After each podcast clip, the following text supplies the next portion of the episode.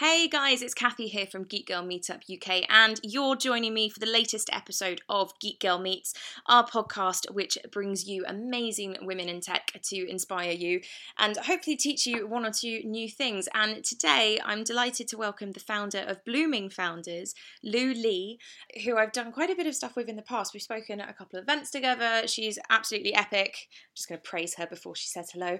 And she's launching a book. So we're here to talk about Lu, Lu's career and Blooming Founders book, which is coming out soon. So welcome, Lu. Hello, good morning. Morning. We have coffee. I'm happy. It's Monday morning. Oh my god. it's fine. I think you know, starting uh, starting Monday morning with a podcast isn't isn't the worst thing you can do. How I start. Yes, exactly. It's fine. So I've already explained. We go all the way back to the beginning at the start of this podcast. So when you were little, yes. what did you want to be when you were growing up? Yes. Um, it's a good question because as the only child of Chinese parents, I didn't really have my own dreams. I knew exactly what my parents wanted me to do.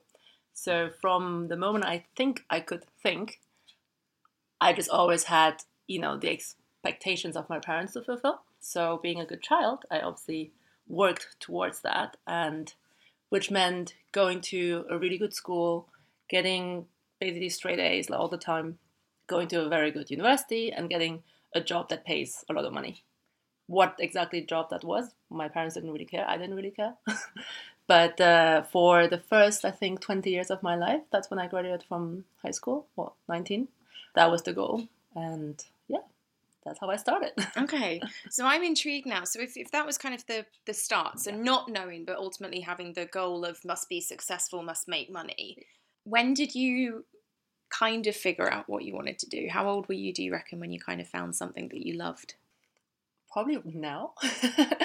um, it took me until age 28 to quit my corporate job and actually jump off the whole path that was that I thought all my life would be sort of my life path, right? Then because I went to a really good business school. I started with McKinsey in um, in Munich in 2008, end of 2008, and that was my life like my student life dream basically. I worked towards that goal for like five years. And then i realized that actually is, is not for me. So i made the first kind of like jump and left mckinsey but then to join another big corporate which was procter & gamble still wanting to work for the best of the best and you know the biggest companies. And i stayed with um, p&g for another four years um, and that's when i was 28 um, and I just didn't see myself in the corporate anymore. And most importantly, I didn't see myself in another corporate as well because I just realized, you know, it would be the same thing in a different color with different people around me. But the problems, you know, that um, I faced myself were the same. So that's when I took the leap. However, I still didn't know what I wanted to do. so, um, but at as both McKinsey and P&G, um, I still love those companies. Uh, we did a lot of personal development training. So we thought a lot about our strength, and it kind of you know just made sense to me to build on my strength uh, versus just always trying to kind of like make up weaknesses, which is kind of like the culture in Germany sometimes when you grow up, right? You have to be good at everything and stuff, and and that's how I embarked really on my entrepreneurial journey. Um, I mean, Blooming Found is my third business in the end the first two clearly didn't work out, and also because I didn't really know what I was doing, I just thought, oh, you know, that sounds fun, or that sounds kind of like you know sensible at the time. But uh, you just kind of start, and then you learn along the way, and it's I think it's really with Blooming Founders, which I started a year and a half ago, that I found something that you know I'm willing to stick with for the mid to long term. So probably, I mean, at that time I was 30. 30, okay. Yeah. So does that give away my age now? Damn it. she honestly does not look it, seriously. But I think, you know, that's quite a nice story to share, right? Because there there's lots of people out there that don't necessarily know what they want to do or, or they, they go into one thing, right? And then suddenly yeah. a couple of years down the line they go, Oh no, I'm not happy. This yeah. is not what I want to be doing and you need to go back into discovering yeah, what it is, right? So what were you doing at McKinsey and, and Procter and Gamble? What was the kind of area of expertise? Yeah, so um, McKinsey was, you know, management, classic management consulting. Um, it's funny that, well, obviously I started at a very bad time. I started on the 1st of October 2008, so it was at the beginning of the whole recession. Yeah. And um, theoretically, when you sort of start with McKinsey, they can you can voice a, um, a preference to which towards which practice uh, you want to basically you know work in. And I said I want I want to do either consumer goods across um, uh, functions. Um, or marketing across industries with the sweet spot of obviously consumer goods and marketing because that was basically my, my wish and my first project was in finance and M&A, which was at the other side of the spectrum. And I actually did tell them that I do not want to work in finance because I've done internships with you know Deutsche Bank before and also at BMW like in risk management and I knew that that's not my world. Yeah. Because I've done that. But the situation at the time was such as there was no marketing projects basically and uh, so we didn't have the choice um, so I've done that, and then um, I've done another project in automotive um, for BMW, sort of from, from the other side um, again. Um, but it was it just didn't get any better, basically. Um, and I spoke to the partner um, at uh, in the Munich office, and funnily, he started his career at P&G and did like you know P&G, Boston Consulting, L'Oreal, and then McKinsey. To sort of hop between those big companies, and I thought that was really cool. so I guess I got like you know a little bit um, well maybe inspired and motivated by him because he told me like look you have nothing to lose. You can you know always come back you know at a later point if you wish to do so. However he you know practically speaking no one does because once you leave consulting you leave consulting forever. Because then you actually you know realize like oh actually there's you know you can actually do stuff.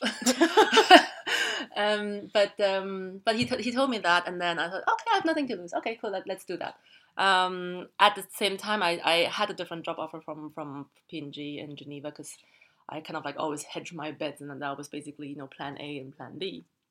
So I was like, okay, cool, uh, let's do that. And um, so I left McKinsey after quite a short time because I just realized you know there was no future, um, near future, because there was no project that was interesting for me or Yeah. fit my personality or my interests. And and they were like, well, you know, you can just you know suck it up or do something else. And I did something else. Um, yeah, so then at P&G, I was uh, in marketing, finally, consumer goods and brand management, and I was working for Pantene in Geneva. Um, I um, basically my my first project for the first two years was to launch two collections on like two new collections for colored hair. So I did everything from working with R and D, designing the packaging, designing the advertising, deploying all the materials to the the countries. Um, I had thirteen countries in in Europe, and that was really fun because I mean you know I had a lot of responsibility, Yeah. a lot of budget because we were like the biggest brand, um, haircare brand in the world, and uh, yeah, I was just you know it's just um, it was a steep learning curve, but I really really enjoyed it. Um, yeah, and then the second part of my career at P&G, then they sent me to Germany as an expat because we did a big brand relaunch on Pantene. Um, it was basically a global relaunch, um, all new packaging, new labels, new look and feel and everything. And they wanted, they needed somebody to kind of um, do that in Germany, Switzerland, and Austria who knew the brand and who speaks German. And I think at the time I was pretty much the only person in the whole organization who ticked all of the boxes. So they sent me back there, which was quite um, unusual because I was fairly junior, you know, to be able to sort of do that typically. But Yeah. they had no other choice basically. so they sent me, and um, and I've done that, um, which was also kind of like then really gave me insight on working with the local markets. You know, sort of how to bring the stuff that you actually design in the headquarters on shelf, and how it then sort of looks like to have the stuff, you know, on at Boots or like the German equivalent of Boots. and um, and then I finished that assignment, and then I started uh, sort of working on styling brands in Germany, which were quite big in Germany. Um, and uh, and the last thing that I've done was to prepare the launch of Aussie, uh, which we all know in the UK Mm. um, is has actually the highest conditioning sort of market share um, in the UK, but didn't exist in Europe up until um, now three years ago. And uh, so my job was to kind of like prepare the brand launch of Aussie into Germany, Switzerland, and Austria. And yeah, that's when I left. Wow. So, what were the two businesses that you you know you worked on before yeah. launching Blooming Founders? So the first one was um, was a personal styling business because um, even in the corporate, I always thought that women could do better because I mean there are actually quite a few women in at P&G, um, but it just kind of like when it goes up the ranks, right? Then it just gets less and less and less and less.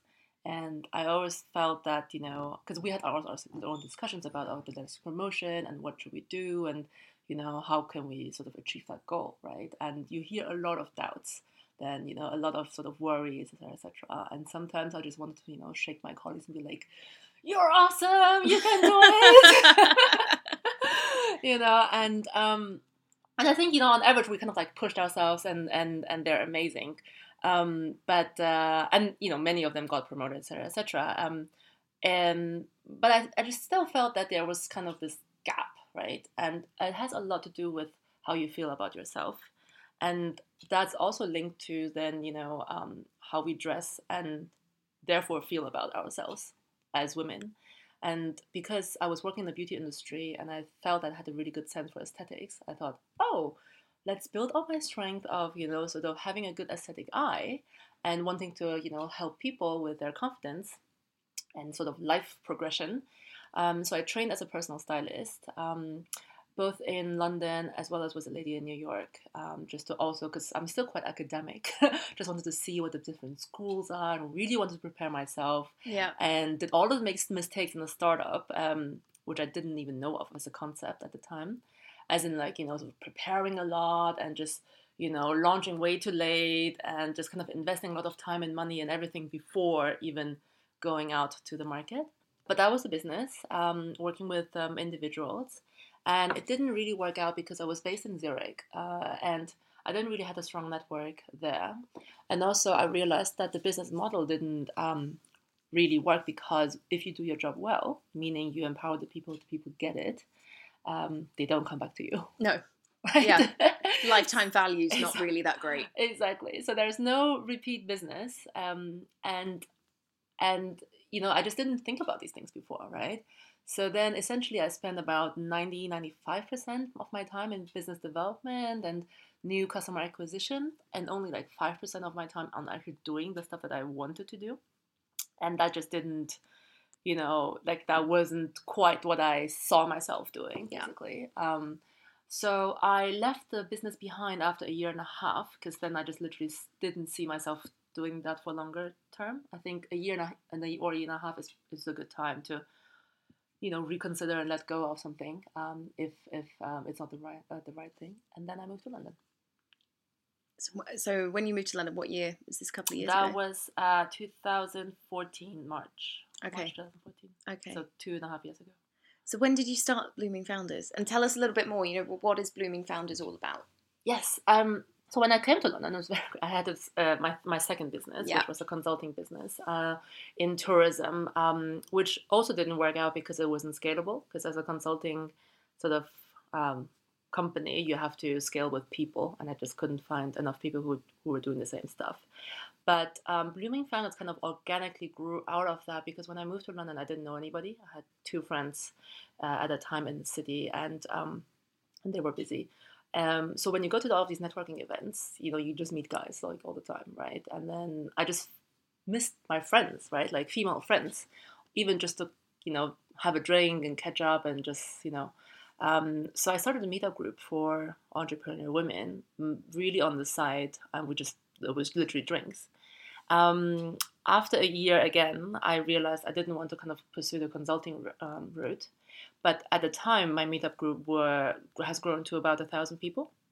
So I knew that actually there was there is actually quite a lot of women who are entrepreneur who are looking to, you know, set up something and and and go out on their own. And um, and then at the same time, and that was around uh, well end of 2015, right? Um, no, uh, end of 2014. So about like a year. And so beginning uh, of 2015, I started doing more structured events for those women like sort of listening to them like what are they struggling with what topics are they interested in in hearing about and i started like getting experts into you know workshops the events etc etc et and uh, so beginning of 2015 is what I sort of would call sort of starting with Blooming Founders. The brand itself, I launched in August 2015. Then, because at that time I thought I felt, um, you know, there was really a gap in the startup ecosystem because that's kind of like the period where I then winded down the consulting work and immersed myself more into Tech City and you know going to like all of the events here and I really felt that there is a gap not you know sort of involving women and, and engaging women yeah so following the launch of blooming founders the official launch right Yay. back in kind of august last year when did Yeah. the yeah that's over a year. Well done. Congratulations. When did the idea for the book come into play? In mid-December. Okay. mid-December. Um, and that was because I felt that um, you know talking to the community members right um, I mean I'm quite a curious person so I kind of ask them all sorts of things. And then I also you know so I, I think similar to what you're looking to do with the podcast which is great it's like I just uh, who's your role model? Right? Like who do you aspire to? And you know what type- kind of business do you want to build? And I have to say that um, astoundingly it was either the typical answers as in like you know Elon Musk and like Mark Zuckerberg if it's like tech related, or they didn't have any, right? So there was like a big blank, and it's like you know what, I don't really have a role model, but I just want to kind of like you know create this like business and you know sort of sort of provide for myself and the family, and it was very small thinking, uh, which is not bad in itself, but I I think that because they don't have a role model and they can see what's possible that's where they end up basically right? You just kind of like oh i just want to satisfy my needs and you know and that's kind of cool. But but you don't you know know what's possible um, Yeah. beyond that potentially. And uh, and i stumbled upon that myself right? Because in my whole corporate career i didn't have a role model. I was always looking for one but um, i just didn't really had had one because all of the women who were high up they were kind of like you know a bit old school and they were not that approachable in a way um, so um, or they had like sort of life situations where i just thought that's not very feasible for me you know? And i think really you know Sheryl Sandberg has talked about that you know you can't be what you can't see. So uh, creating relatable role models was con- is was the goal of the book and you know sort of showcasing the breadth of entrepreneurship that you can do you know your own thing start up your own business um, a tech startup you know in almost ev- everywhere uh, not if you are just based in you know London, Silicon Valley, or New York, Yeah. but also when you're based in Jakarta or like Amman in Jordan or something like that. You know, it doesn't also have to be a tech business. It could also be a brand, a product, a service business, and you know, an agency or something. And all of these women that I have in the book, um, some of them are very advanced, right? Um, um, like you know, Danae Ringelmann from Indiegogo, who has you know built her company. I'm not sure if it's a unicorn or not, but you know, she's very successful with Indiegogo. Yeah. But I also have people who uh, are very are very new to the whole thing, right? But who have an incredible story. For example, um, Ira, um, you know, who used to be a professional model um, for 14 years, I think, or when she started when she was 14, and she did it for like a decade. And you know, now she is the startup CEO of uh, a cybersecurity startup. Yeah. So that transition is fascinating because, you know, when I talking to my community members, I realize that a lot of women think that they have to be qualified to be an entrepreneur, and they think that they, you know, they don't, they need to learn things before they can start. And sharing these stories really means that you don't have to, right? Because this person didn't. She just went out and did it, and just figured things along the way. And um, so I really hope that the book can inspire um, and encourage more women to go out there and do it. Also because you know she's not alone, right? I mean, Blooming Founders has a network component attached to it, which you know she can tap into. It's like an online think tank of entrepreneur women. So whenever you have a question, you know, it's that network that I wish I had when I started, Yeah. but it didn't exist. Um, but but you know, if I had that when I started, I think I would have saved a lot of time and money on doing just you know doing random things and figuring things out. Um, because business is not um, rocket science, right?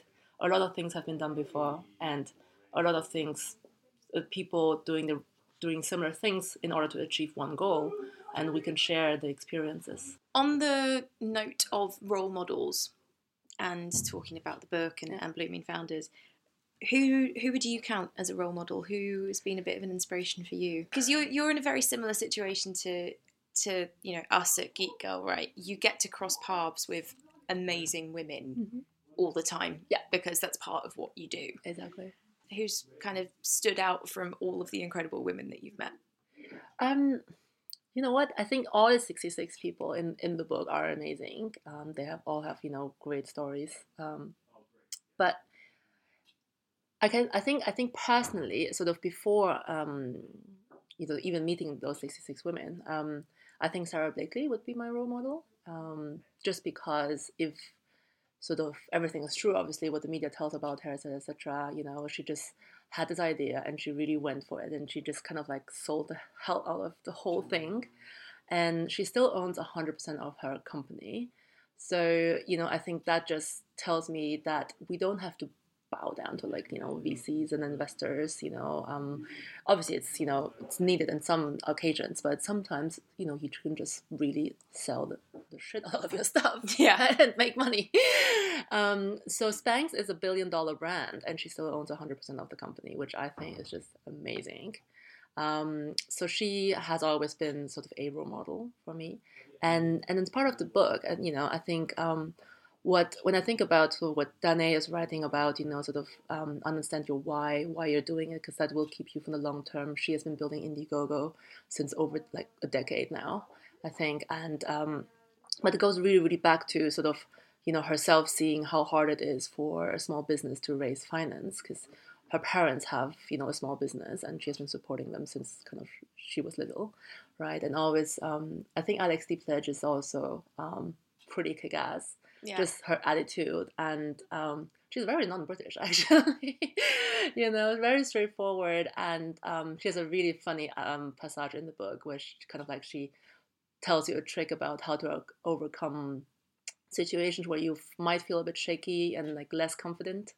And every time i read that i just have to laugh. And um, and again you know i think you know um, i mean I, I have to say ira is, is also one of my favorites because she just demonstrated that you don't have to be ready and sort of you know um, done things before in order to do a new thing. Yeah. and um, and the last one actually um, is a is a woman called Toni Lane Casserly she um, is in the US um, she started a media company in Bitcoin. And um, her letter is the last one because I wanted to end it with a bang because I just felt really um, sort of oh yeah overwhelmed well yeah sort of really um, inspired by her letter because she writes about how she started um, a company. I'm not sure whether it was Bitcoin Telegraph but a media company and she got um, a lot of backstabbing from the people that she helped. So she helped a lot of women actually bloggers you know on Oh, their wow. career and you know sort of pushing them up and connecting them. And there was some kind of jealousy in the in the space. So essentially they actually destroyed her relationship with you know lies and rumors and, and stuff like that. And i just felt it was crazy that she had experienced that yeah. get over it and she's still supporting me you know in my pursuit of inspiring new women etc etc so i felt that was pretty pretty strong because Yeah, but it just kind of shows that she's she's wired in the right way, right? Yeah. Because it shouldn't be about it shouldn't be about breaking people up. It should be Yeah. about lifting everyone up Yeah, with you. yeah yeah And she's unfortunately been that person who's then had the negative side, which shouldn't happen. But i think And she's like, still she's still no, this is what I think the most astonishing thing is that she's still, you know, sort of, you know, not to say, oh my god, like all the women are bitches kind of thing, you know. Oh, can I swear? Actually, I don't know. Uh, we've already done it a couple of times. It's too Oh, late okay. now. and um, so that was pretty, yeah. okay. So the book. Yes. How can people get hold of a copy? So it will be available on Amazon. Uh, it's uploaded on Amazon, but it's kind of like when you upload something into the App Store, you don't know when it appears. So it's a bit of a nail biting moment right now. Um, it will be hopefully live on Amazon um, tomorrow, actually. Uh, if it doesn't, it'll probably be on Wednesday or Thursday. But in any way, uh, people can get a hold of it on Blooming Founders, so bloomingfounders.com slash book. Um, there's a pre-order with a PayPal checkout right now. um, which means you give me the money and I'll send it to you when it's available on Amazon. And then when it's available on Amazon, then I will just put the Amazon link there. So bloomingfounders.com slash book is the safe address to go to. Okay. No matter what happens. And you can imagine if you're if you're listening to this podcast, um, I've I've done this before where I'm like, there's a box of text near my voice somewhere on a screen right now. Go to the box of text. there's a link. so you can follow. You can uh, copy and paste the link, and and you'll find everything that you need to in order to get the book. Next question for you now is is given that you've had 66 is it 66 yes. yeah 66 women give you these amazing letters, and I'm sure they're full of amazing advice that everyone should have a read of. But what's your biggest piece of advice that you'd pass along to a woman in her career? Um, yes, so my advice would be just be fearless and just go for it. Um, you know, don't think that you have to be ready because you will never be. Um, but also know that you're not alone. Um, there's many, many very cool organizations, right? I mean, obviously there's Blooming Founders, but there's, you know, plenty of organizations for you know women in tech, women in science and finance. You know, a lot of great um, groupings where you can get support. Uh, it is really important to get support because if you think that if you're one of the people like me who've kind of like you know achieved everything they always wanted in life, you are very bad at reaching out for help because uh, you kind of think like, oh, I can figure it out by myself. Yeah. But you just pay for that essentially. Um, so my advice is, is reach out for help as early as possible. Get feedback from other people on your idea, and uh, and really immerse yourself with it. Um, you know, ninety percent of startups don't work out, but it's not about actually working out or not. It's more about the experience and the personal growth that you experience. You know, you know, even if you sort of go sort of back to another job, but then it might be in a completely different field because of what you have done in your startup, right? Um, so don't think about, oh my God, I have to be successful. That just simply doesn't work, basically, right? Um, um, you know, just embrace the experience of being entrepreneurial. It will massively benefit your professional life either way. That's a good piece of advice. I'm gonna quote that might be a quote card. aside from your own book, which is coming out very, very soon, what do you usually turn to in order to give you like a little bit of inspiration? Yeah. So anything that you're reading or listening yeah, to? I read all the time. That's a good thing. it's almost like, you know, I'm doing know, a startup MBA by myself, kind of like, you know, every day. I still feel like that, to be honest. Um, so I read a lot of blogs. I follow quite a few people. Um, you know, VCs or accelerators, and you know, there's kind of like really cool people who publish content. Um, in terms of uh, you know um, blogs, I would definitely recommend Paul Graham's blog. Yeah, Y Combinator, it's amazing. Um, Mark mm-hmm. Suster, um, both sides of the tables, like he's pretty awesome. It's I, I just am like, wow, how can you like be so wise? like it's incredible. and um, because he also kind of writes it in a very you know plain sort of easy to understand language right? Um, and in terms of podcast um, i'm a podcast junkie myself. So um, there's one podcast called um, the startup chat which is um, uh, done by two guys. Uh, wait i have to remember the names. It's um, Steli Efti and oh my god I was listening to the second guy. I forgot. So sorry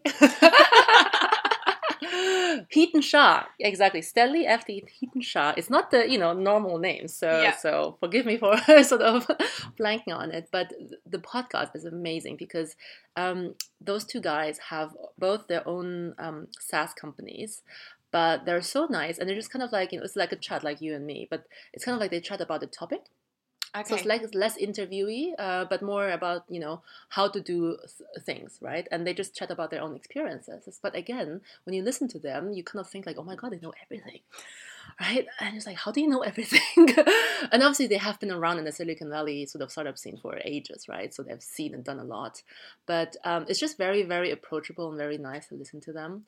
Um, I listen to Gary Vee as well. Sometimes when you kind of need just like chaka, hustle more, yeah. kind of thing, right? Yeah, yeah, the Gary Vee injection of ah. Exactly. exactly. I can't listen to it too too much, but sometimes I do, and be like, oh my god, I need some motivation. Let's listen to Gary Vee. Um, and and there's another startup um, uh, podcast called Startup, which is um, done by Gimlet Media, and the first season is actually so the so the difference between that podcast and other podcasts is it is actually a narrative story. So it's like an audiobook that you listen to, um, but it, it is about startups. And the first season is actually how he started Gimlet Media as a startup. So you actually listen to him pitching to VCs and sort of talking with the co-founder. So he has recorded like all of the you know the conversations, uh, talking to his wife, and you know sort of figuring out everything. Yeah. And I think again, you know, it's just a very different, easy to listen to format, but it's very very real. Um, yeah. So That's a good list. Good list. I'm gonna have to check out a couple of those podcasts. I think as well. They sound really really cool. Thank you so much for joining me for Geek Girl Meets. Um, very, very, very excited for the book. I will be getting my copy this week and having a read. You should also go and get copies. So go to bloomingfounders.com forward slash book in order to do so. Lu, would you please tell us how they can get in touch with you? Yes. So uh, I'm on Twitter. I'm more active on my my startup uh, Twitter than on my personal Twitter. So my startup Twitter is Blooming Founders without the last e because it was one letter too long for Twitter. Damn Twitter. I know, right? Um, but uh, but yeah, when you type in Blooming Found, you will it will pop up. And then my personal Twitter is House of Li. Um, you can tweet me there as well. I will be a slightly less responsive this week. this week, Yeah. or in general. But uh, but yeah, I mean, you can tweet me. You can also drop me an email. Um, so my email is lu.li lu.li at bloomingfounders.com. Fantastic. Well, thank you so much for coming along.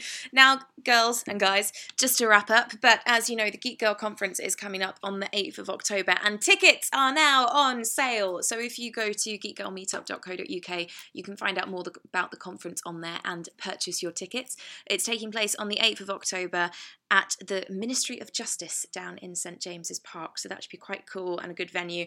And we're looking at the way we're wired so, how technology is changing us and how we are shaping technology of the future. And finally, if you didn't see it, but we are giving away free tickets for Men in Tech. Because here at Geek Girl Meetup, we found that there was an underrepresentation of men in tech at Women in Tech events. I agree. So this year we're giving away 20 free tickets to male CEOs, co-founders and senior business decision makers so that they can come along, fully embed themselves in Geek Girl Meetup and find out just what they need to do in order to build a diverse culture in the workplace. So if you know a guy who should be a geek guy and meet a load of geek girls, then please send him our way by going to geekgirlmeetup.co.uk and to our blog and find out more about the Men in Tech tickets. I'm Kathy Whiteton on Twitter. You can follow us at GGMUK and on Facebook we are Geek Girl Meetup UK. And until next week, have fun.